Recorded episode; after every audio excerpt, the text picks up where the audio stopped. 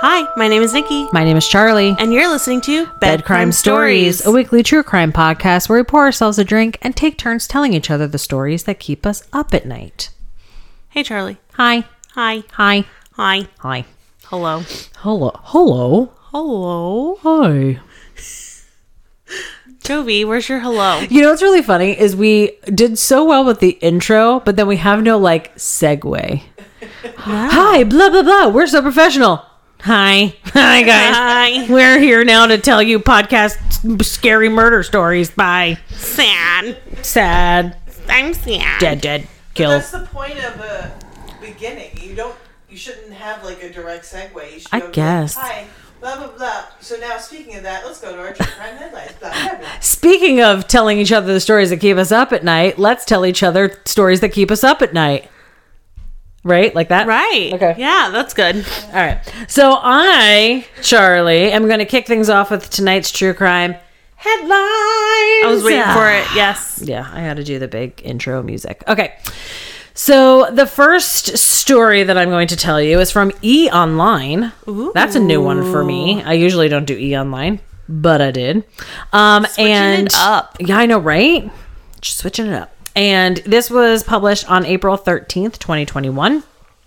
And the headline reads Kristen Smart's 1996 disappearance, arrest made in connection with the missing college student. I got so excited. Super stoked about this. So, Paul Flores, a former classmate of Kristen Smart, was arrested on April 13th along with his father in connection with the college student's 1996 disappearance. Mm-hmm. So, more than two decades after college student Kristen Smart, geez, I'm so sorry, Kristen, went missing, uh, there was a long awaited break in the case. So it seems as though um, this gentleman, this person, Paul Flores, had been a person of interest kind of since the beginning. And now there is um, new evidence, and actually uh, stemming from like a spark and interest in the case thanks to a 2019 podcast called In Your Own Backyard. So, yay true crime podcast. Yay, true crime podcast. Helping helping things be relevant again. So, we appreciate that. It always reminds me of have you seen the TikTok where the girl's like, Oh my god, if I die, don't tell the cops. Tell two white women who have a podcast. They'll figure it out. Yeah. Mm-hmm. It's hashtag true. yeah. All right. All right. So my second true crime headline is from people.com, of course. Yay, people. And this was also published on April 13th. Obviously, a really cool day for true crime breakthroughs because this headline says delivery driver saw Steven Avery's nephew move Teresa Halbach's car into the salvage yard, new court filing claims. So, um, a newspaper delivery driver says he saw Bobby Dassey and an unidentified older man suspiciously pushing that's in uh quotes there a toyota rav4 days after teresa halbach's disappearance according to court filing, filings. So attorneys for steven avery who of course we all know because of the 2015 netflix docuseries making a murderer. Um the attorneys believe that a new witness testimony links Avery's nephew, Bobby Dassey, to the case.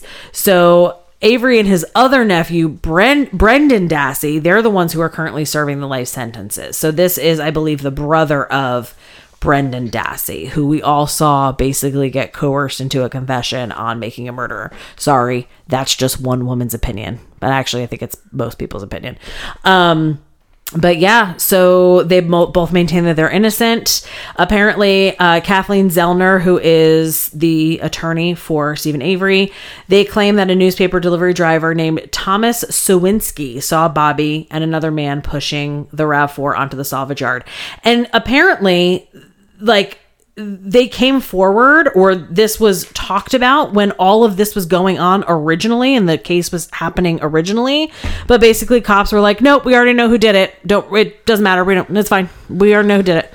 So I feel like that happens more often than it should.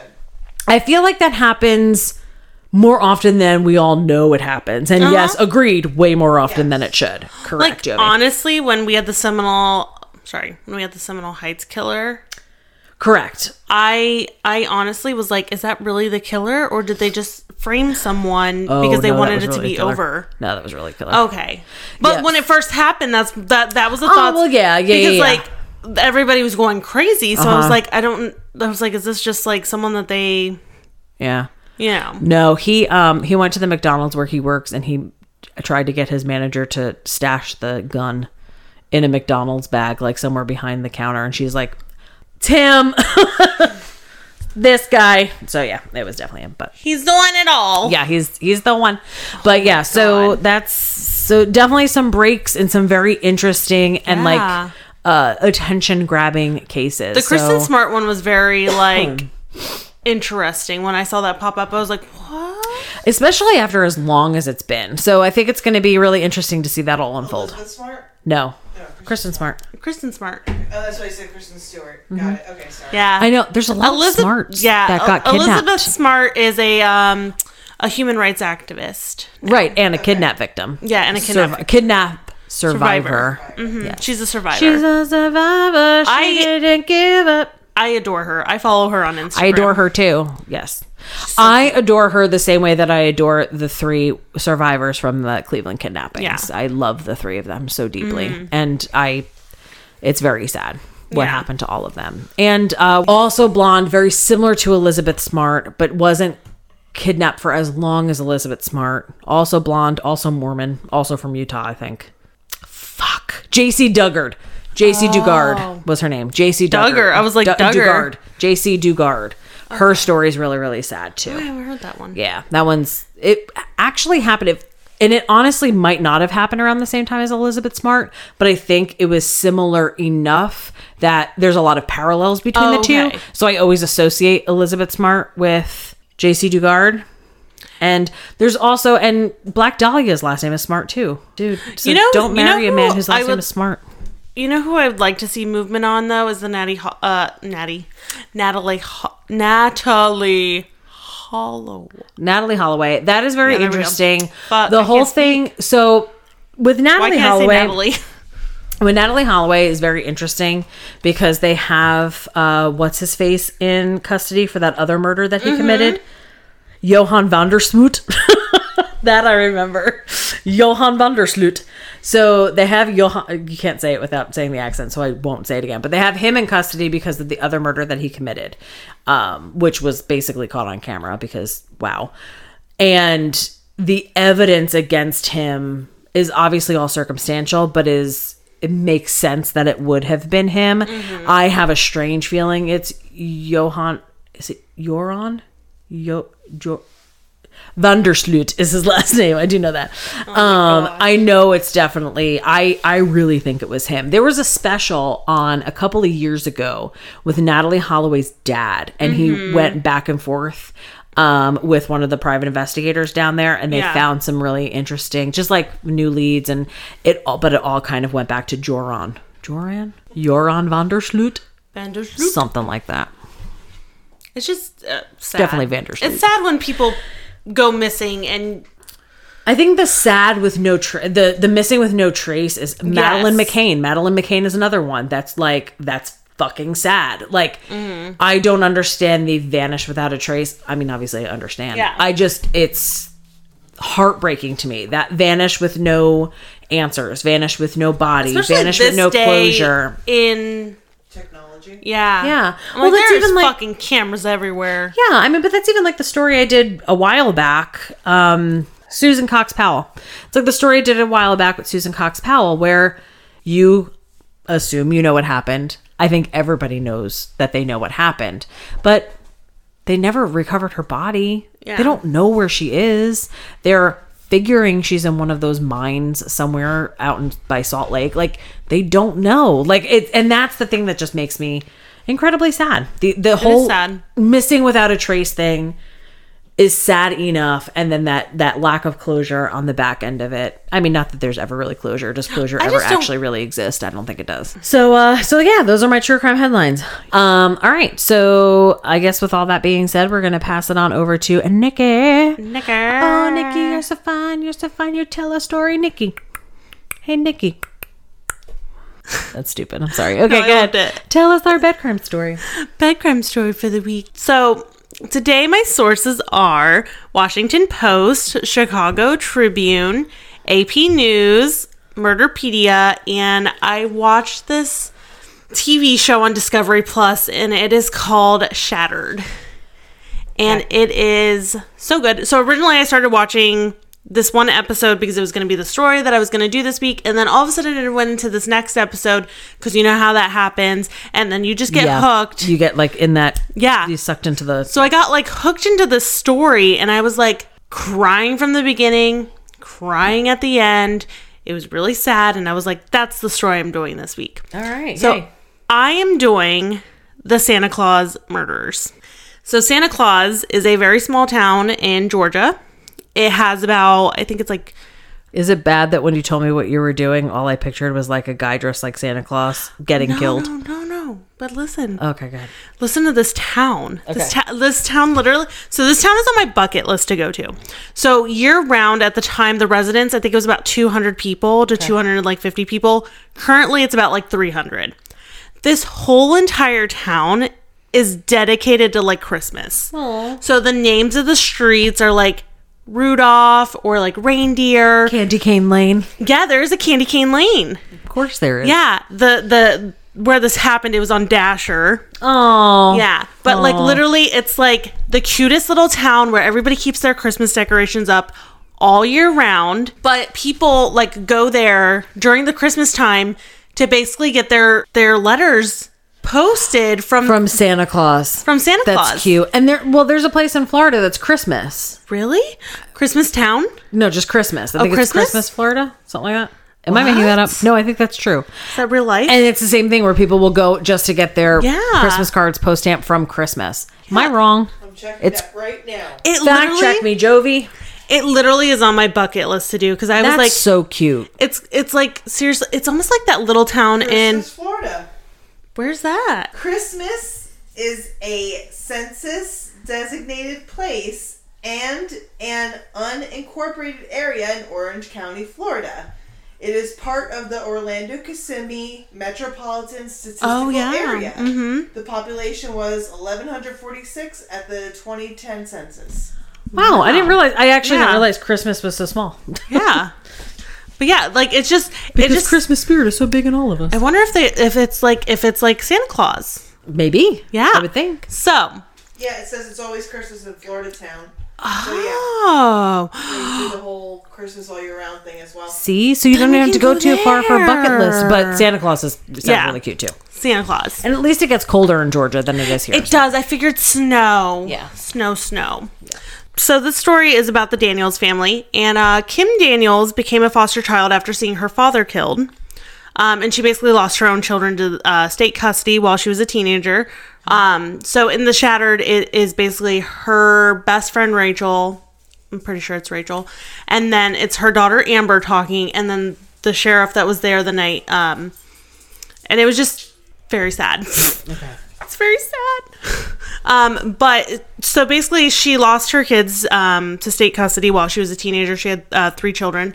Uh, she basically lived in her car and she was addicted to drugs and alcohol until she met Danny Daniels. So Kim, she was 33 at the time that uh, she had passed away, and Danny was 47. They met at an Alcoholics Anonymous meeting in 1992 and married. Okay. Their wedding photos is literally like the cutest thing. It's like literally like the wedding photos out of the 90s. How cute. I'm like, oh. I'm gonna put them on the Instagram so you can totally see them. So so cute. Um, so she basically once they had gotten like married and they started they started their life together. She basically began fighting her problems, got her children back, and she basically devoted her life to her like children and like to her church. Okay. So she became very like dedicated. Um, so they celebrated their fifth wedding anniversary with their seven children. Uh, Danny's daughter Jessica, Kim's three daughter, um, sorry, Kim's three children, Amber, and then the twins were Brooke and Bryant, and then they had three foster children at the time. So it was Amanda, Corey, and um, uh, Gabriel. So they they would foster children a lot. So they I think from the time that they had began fostering until like their death, um, they had fostered about 15 to 16 kids. Wow. Which I think people who foster children are amazing people. I couldn't do it. I couldn't do it. Like I actually looked into it today because I was like, that actually would be kind of interesting. And then I was like, no, Yeah, no. I couldn't. It's not my journey. But my grandparents did it, and they they fostered a lot of children. They adopted a girl like you know, they they did amazing. I had a friend in high school whose mom fostered kids. Yeah. And I mean, wound up actually adopting some of the foster Yeah. kids. And it was a wonderful situation for them. It just, it's not, not my journey. Yeah. So, but like Kim would basically take in the kids that people wouldn't want Right. because like she had been a foster child herself, so she she wanted to help everybody. Yeah. So she was just very like big about taking kids- Dedicated and yeah. Yeah. So one of uh, the children that she had basically they had fostered was uh, Joanna. Um, at the time, who was 10 years old. So, Joanna had uh, been sent to live with the Daniels family for six weeks to escape a toxic family environment. Okay. Her father and her stepfather were both al- uh, alcoholics, and multiple uh, child protection workers testified that their, her mother, Mary, threatened them with black magic and voodoo. And, like, I literally was listening to, I believe it's Southern Fried Crime this morning, Uh-huh. and she was basically talking about that. She was like, "I'm going to not even say like allegedly because she says it's in the court documents Mm-hmm. that she would like tell, like she would threaten the workers and stuff." Wow. Yeah. So. So when Joanna's brother, 20 year old uh, Jerry Scott Heidler, um, came to visit her at the Daniels home, he began to spend a lot of time with their biological teenage daughter, Jessica. Concerned about the age difference between uh, Jerry and his daughter, she she was just 16 at the time. Uh, Danny had words with the young man. Uh, Jerry stopped coming to their home, but after his uh, but his frustration over the circumstances may have been the motive for what had hap- uh, what he did next Okay. when you watch the Shattered episode, like I was sobbing because Amber's basically talking about her mom, and she was 10 at the time that this had happened. And she was basically talking about, she's like, when people ask about this, like, she's like, they just ask about what happened that night. She's like, they don't ask about my mother. They don't ask about, like, Right. Right. anything. Yeah. So, Toombs County District Attorney Richard Malone gave a detailed account of what happened the night of December 4th, 1997, during his opening argument. So, um, Jerry drank, played pool, and stole his neighbor's van. He drove to the Daniels home, entered through the window. This is why you always lock your doors and you lock your, your windows. Mm-hmm. Please, it doesn't matter how far out you live, there's crazy people in the world. But he entered through the window and went directly to the gun cabinet he knew was in the Daniels bedroom. Ugh. He took a Remington semi automatic shotgun, loaded it with a buckshot, and went to the back door, which he cracked. He then proceeded to smoke a cigarette. He crushed it on the floor. Then he walked into the master bedroom and shot Kim and Danny Daniels as they slept. So Kim died almost immediately. Uh, Danny survived. Uh, Jerry reloaded the weapon and moved to the eight year old um, Brian's room and turned on the light. He shot the boy in his bed. Oh no. Which- So basically, at this time, Jessica jumped from her bed because she could hear everything that was going on, yeah. And she ran towards her parents' room. So Jerry basically followed behind her, and as she opened the door to her parents' room, he shot her from behind. No. Mm-hmm.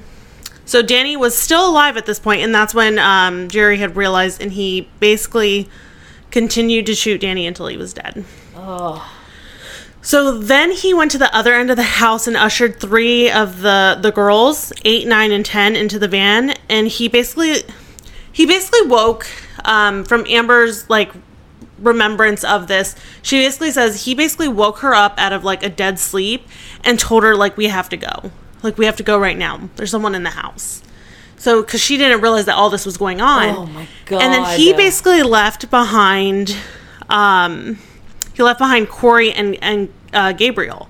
So basically, what Amber was saying is, uh, Corey was underneath the the um, kitchen table, and she's like, "But why are we leaving them?" And he's like, "Oh, it's fine. Your parents have already left. They're gonna come back for them." And like, mind you, it's in the middle of the night. These are like three little girls, right. and they're yeah. getting rushed out of the house. Exactly.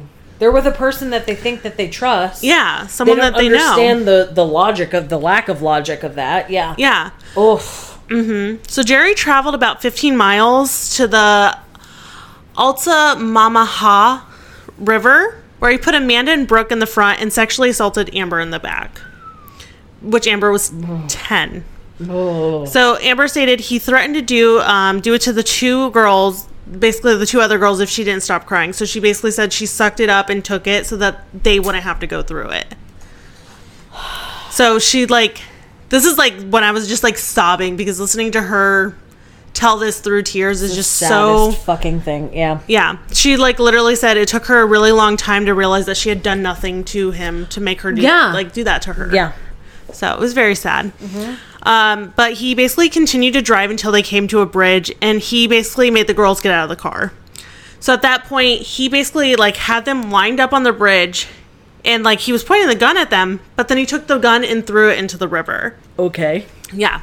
So at this point, Amber was saying the things that were going through her mind is like, run. Yeah. Because she was like, we're out of the car. Yeah. So basically, what they did was she just started yelling at them to run. And then Jerry was able, um, he basically grabbed Brooke, which I think Brooke was the youngest of them. I think she was like eight. But he basically told the girls if they didn't come back, he was going to throw Brooke into the river. So they like basically went back to him and, um, he made them get back into the van. So he continued to drive in, uh, till Alm- Alma. Um, and basically, he pulled onto a dead end street and made the girls get out. He basically told them to wait five minutes until like he got back. So Amber said at that point, like once she saw him like driving away, she like as soon as his taillights left her view, she said that she counted to 65 times really quick.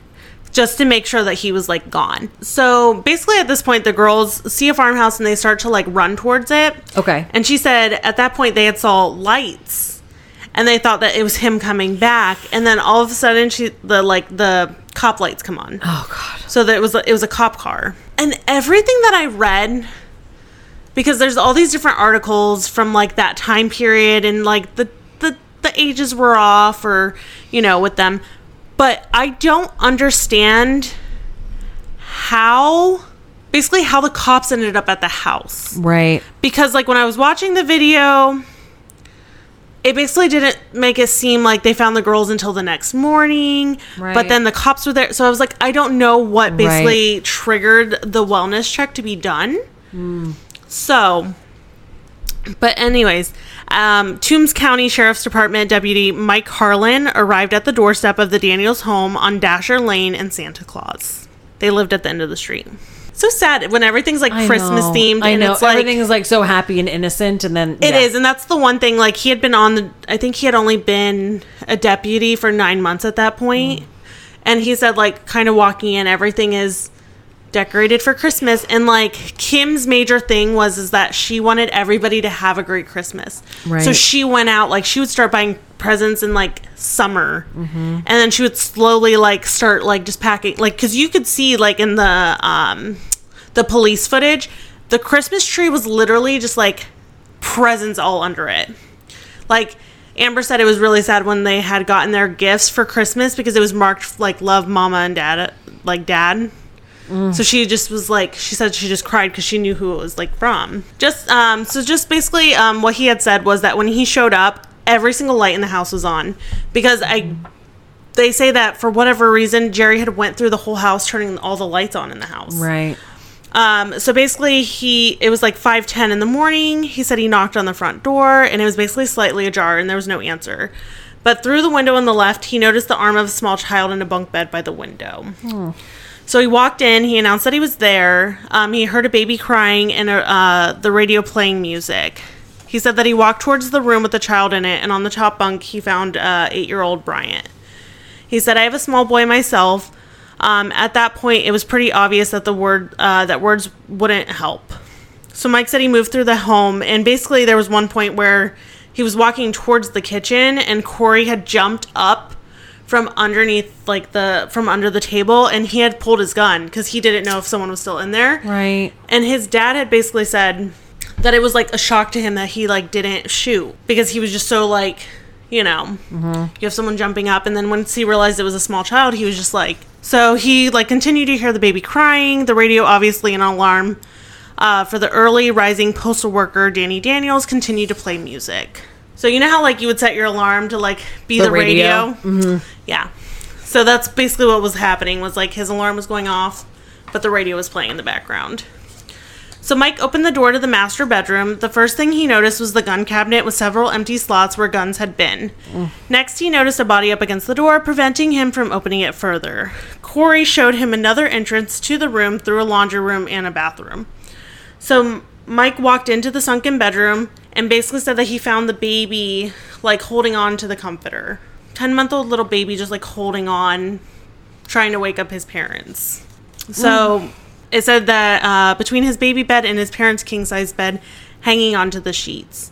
Beneath the sheet lay uh, Kim, and Danny was also on the bed. And a third body, that of Jessica, lay over by the door. So police ended up arresting uh, Jerry at a relative's home near uh, Alma about seven hours after the bodies were discovered. Um, he was jailed on murder, kidnapping, and burglary charges. So basically, like the girls had like identified him. Yeah. And like this is the other part too. It said relative's house, and then the other article said his mother's house, so it could have been his mother's house. But it said he was like up and under the crawl space trying to hide. Oof. Yeah. This was crazy because like I didn't hear about this, but I had found an article on it and I was like, holy shit. So on July 6, 1999, um, Jerry, along with nine other prisoners, escaped from the Toombs County, Georgia jail cell. Shit. But he was recaptured about 12 hours later as he was walking along a nearby highway, still wearing the red boxer shorts and white t shirt he had on when he escaped from his cell. Wow. He was picked up near Vidalia, Like the onions. and that's where they have the onions, is Georgia. Oh Vidalia onions, that's where they're from. shit! That's what I said. I was like, Vidalia onions are. I don't like really like onions, but Vidalia onions are really good for like blooming onions. I don't like onions. I don't like onions either. But yeah, so that Vidalia onions. Um, so he picked up. He was picked up near Vidalia, about six miles from the jail. So basically, after being read his rights, he said he was tired of running. Oh, Said for you Bob- for twelve hours. Yeah, said Sad. Bob Hers, a sheriff's uh department spokesperson. It was quite obvious he made no attempt to camouflage himself. So um, when he was captured, he, he basically someone had called in a tip because they had seen him walking. Um, so basically at the arraignment, um, Toombs County District Attorney Richard Malone said, What's your worst nightmare? If you're a father, it's someone breaking into your home. If you're a young child, it's being taken away from your home and being molested. If you're an infant, maybe it's being left alone in the house among the dead bodies of your mother and father. Ugh. I mean, you're talking about a 10 month old. I mean, I feel like they could, like, I don't know if they could remember much at that point. I don't. Mm, okay, so I don't know. I don't know anything really about early child development. Yeah. But how could that not fuck you up? Yeah. Especially once you get older and you know that that's what happened to you. Mm-hmm. Like, that's early childhood trauma times a million. Yeah.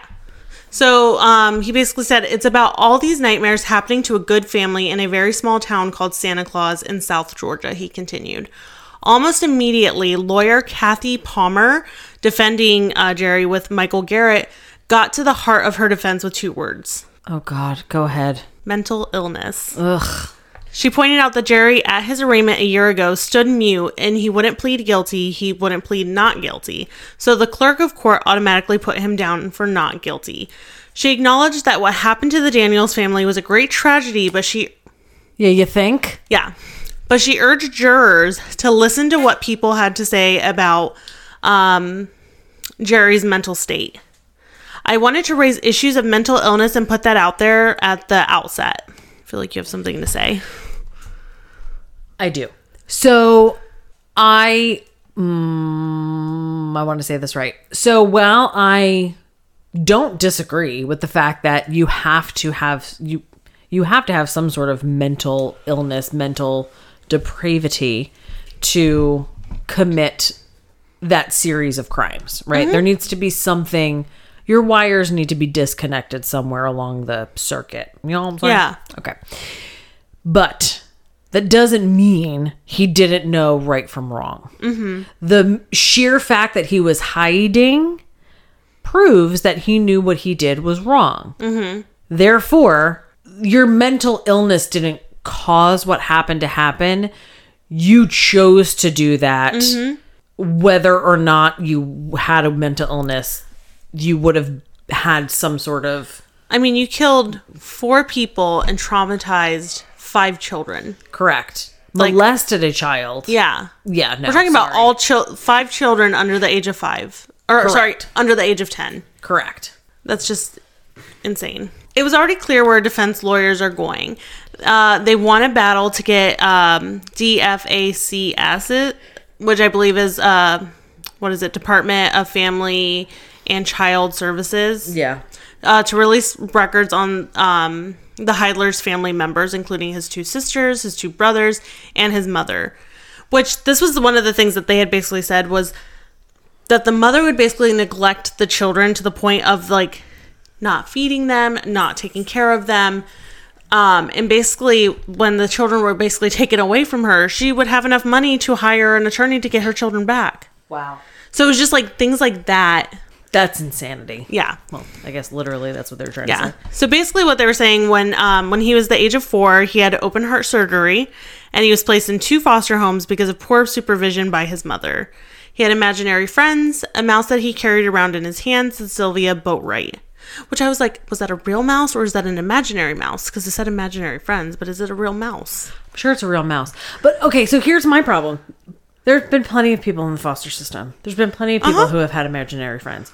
There's probably been plenty of people that have carried around a mouse. I had an imaginary friend. This is really weird. No. I had two imaginary friends. They were a married couple. Their names were Thingy and Shingy, and their last name was Leibowitz. So apparently they were a nice Jewish couple, and they lived in the tiles in my bathroom. And I would talk to them when I was on the crapper. Thingy and Shingy Leibowitz. Oh my god, how old my, were ni- you? my nice Jewish friends. I was, oh God, young, uh, seven, six probably ish. My mom makes fun of me all the time about it. Yeah, What Think, was it? Thingy and Thingy was the husband, Yes. and Shingy because she's she's a she. Yeah. Thingy and Shingy, Thingy and Shingy Leibowitz, Oh my god. the nice Jewish couple who lived in the tiles in my bathroom. Oh my god. They were lovely. They were a Yeah. lovely couple, Thingy and Chingy. Shingy.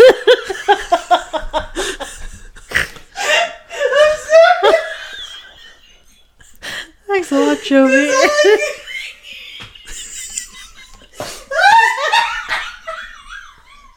oh my god.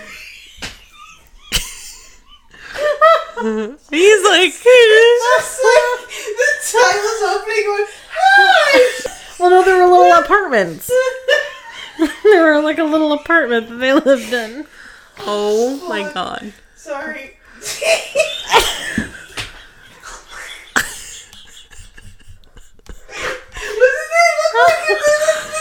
What the hell? What'd you just say? I asked her what they looked like since they lived in the tile. Yeah, what did they look like? Like I'm picturing like You know what I'm picturing? sickly. No, no, no, no. They were like Muppets. They were like Sesame Street Muppet people. Oh yeah. Okay. Yeah. Okay. I Yeah. can see that now. He said, "I'm done with this. I'm leaving." I'm gonna say hi to Thingy and shit. Okay, bite me. You're so mean. Uh, okay. Joey's mean to me. God. Thinky and Oh, I can't, I can't wait. I can't wait. I can't wait. You're gonna start getting Christmas presents. You're gonna get Hanukkah presents. So um, later, when he returned to his mother, he attended a school in Baxley for children with learning disabilities. He mutilated himself by picking at his skin until he bled. Testified uh, Marilyn Dryden, his teacher at the time. Okay. Uh, James Marish, a forensic uh, psychologist from Augustana. I love that. I love that name. Isn't that a country group, Sweet Augustana or something like that? August. Well, Augustana is like a like a. I guess it'd be like a pop rock kind of band. They're very gotcha. like mellow. Is that who I'm thinking of? Okay. maybe their name is Augustana though? Okay. Yeah. But a forensic uh, psychologist from Augustana uh, testified that um, Jerry suffered for, uh, from a severe case of borderline personality disorder. He said Jerry had eight of the nine symptoms, including suicide attempts, outbursts of uncontrolled anger, and frantic efforts to avoid real or imagined uh, abandonment. Wow. Which that last one, I was like, me, I have abandonment issues. You're like hashtag same. Same. So, according to the uh, testimony and hearings, Heidler said he remembered the killings as a dream. Um, so, before the murders, he had uh, briefly lived with the family trying to overcome drug and alcohol problems because And that's when everything happened where he got really close with Jessica, right? I think so. But, like, his mother had said that he was dating Jessica, but, like, I don't think that that was never confirmed. So, uh, basically, before the murders, he had briefly lived with the family while he was trying to overcome drug and alcohol problems. And I think it was because Kim saw it and she, like, this was obviously in her nature. Yeah. Yeah, because she had the foster kids, and especially since she had foster kids that tended to have issues or hard times. and or she right. i mean her herself had gone through Yeah. it too um so according to his mother um Heidler uh, Jerry was uh, distraught because of his girlfriend had given birth to a stillborn baby two two days earlier. okay. So basically, Malone summed it up for the jurors. This was a nightmare from which the uh, Danielsons will never wake awake, but it's not your nightmare. Your job is uh, to take the evidence and come up with the truth. It took jurors two hours to deliver the verdict after three days of testimony. Heidler was found guilty in the fatal shootings. So on September 4th, he was sentenced to death for the murders of Bryant, Jessica, Kim, and Danny Daniels. So this was in, I believe, 1999, 2000, and he's still sitting. Yeah, that makes sense. But the part that made me really upset and like ball the most was Amber was basically talking about how she didn't want to believe that her parents were dead Okay. because I mean she's a small child. Like she thought her mom Yep. basically had almost like relapsed, went back, like couldn't care for them anymore. So she basically begged them to see the photos because she wanted basically that proof and nobody would provide that to her. Yeah. So at the end of this episode, they had asked her because she had said that to them. Mm-hmm. And they said, "Do you really want to see these photos?" So they did a separate set down with her and then again they like verified with her. They were like, "Do you want to see these photos?" like we don't want you know it's very traumatizing like and she's like no she's like i want to i want to see it and then like literally listening to her like basically say like that's my mom because that's her feet and i have her feet and like just like literally just like sobbing it was the saddest episode like of anything that i'd ever seen i was just like crying the whole fucking episode because it's just so sad It is very sad. But amber now has a child and she's you know trying to live her best life mm-hmm. so Wow. Yeah, that's really sad. And I, you have such anger f- toward Jerry because of what he did, right? You have such Yeah. anger towards him, especially since the crime that he committed was seemingly so senseless. Like, it just didn't make any sense why, why, you know? Mental health is real. you know, mental health issues is are real. yeah Um, basically asking like danny had basically asked for him to give his family space yeah. and then he came back as Yeah. That's awful. That's Yeah. that's scary. That is just like that judge said that is in every scenario any way you slice that in every single person involves Mm-hmm. worst nightmare. yeah and then like the one thing that i remember mike saying which is the the sheriff that had or the deputy that had went inside he like after he found the children he basically took them out to his cop car and put them in the cop car and basically called for backup because he was just like you can't leave these children inside No. this house No. like Yeah.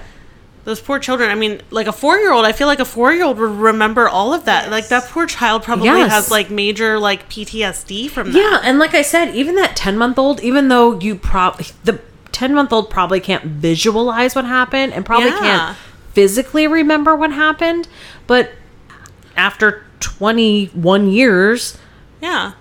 he, the kid knows now what happened, where Yeah. they were, how involved they were, how present they were in that situation. That is going to still be trauma that they carry with them. The family was actually in the process of adopting the three foster children that they were mm. looking at, and they were going to do it after the beginning of the the year, like the new year. wow.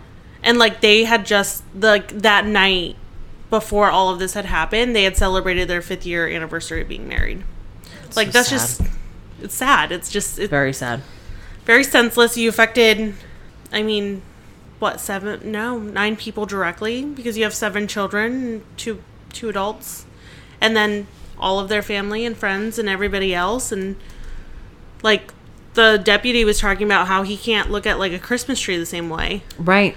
Because you know you go into a house and there's a Christmas tree all set up and you have all these presents under it, and it's just like it brings those memories back to you. Yeah. It's sad, but yeah, that, that's that's this week's bed bed crime story. Shit. As I as I say sad, I always find the sad ones. Well, I mean, I think in some way all of the stories that we're telling are sad. I mean, Yeah. even the stories that we try to add a little levity to are sad. Like when when I did the Dalia Dippolito case, or when Yeah. you did the Lorena Bobbitt case, like all of those cases, even when we try to do something that's going to all of those cases, even when we try to do something that's a little bit more, I don't want to say lighthearted because that I think that that diminishes that. I mean, it's still a crime. At the end of the day, it's still a crime. Um, but I think when we try to do something that's a little bit more maybe well known, something a little bit more light, something not so heavy, not so such a you know Yeah. traumatic content, at the end of the day, it's still sad. It's still Yeah. sad. It's still sad that this that this happened to that family. It's sad that Jerry has um, an illness in his brain that has gone unchecked, undiagnosed, untamed for so long that this ha- this happened, and it's it's all sad. It's sad any way you slice it. Like I said last week when we were talking about Chris Benoit, it doesn't make it less. It doesn't make it more okay what happened because there was a mental illness or there was degeneration of his brain. It Yeah. still makes what they did wrong and it's still a crime and it's still tragic for that family. Um, but it's it's sad. Any way you slice it, it's sad. It's awful. This is so sad. It is. It's a sad one. But well, guys, thank you so much for listening to Bad Crime Stories. We appreciate all of you so much. Be kind to one another. Find us on social media, Bad Crime Stories on Instagram, Bad Crime Stories on Twitter. We are in the process of making and curating a TikTok and putting stuff together out on the TikToks. So um, once that's up and running, we will notify you on Instagram please send us an email if you just want to say hey, if you just want to contact us and, you know, connect and say what's up. Send us Uh, pictures of your your fur babies. Send us pictures of your dogs or your kitties or If you have a bearded dragon, because I really like those. make sure that they're, you know, feline kitties and not other kitties. You know I'm? Um, because we will decline those emails. Um, anyway. But yeah, no. Send us, uh, send us a hello. Send us a message. Say a, say hi. Send us an idea for a story. Maybe something that you have heard your whole life growing up, and you just want to hear us tell it to the world. Please let us know. say Um, words and well, if Nikki says it, words are going to be said incorrectly. Just learn to accept me. just yes, exactly. We we yes, it is okay. Charlie's very well put together, and I'm here. Just trying our best. I'm just It's doing my best. It's okay. Um, Hope you like it. So, as always, remind you that we love you very much and thank you so much for listening. Uh, we hope that you enjoyed this week's Bad Crime Stories. We will see you all next week. But until then, sweet, Sweet dreams.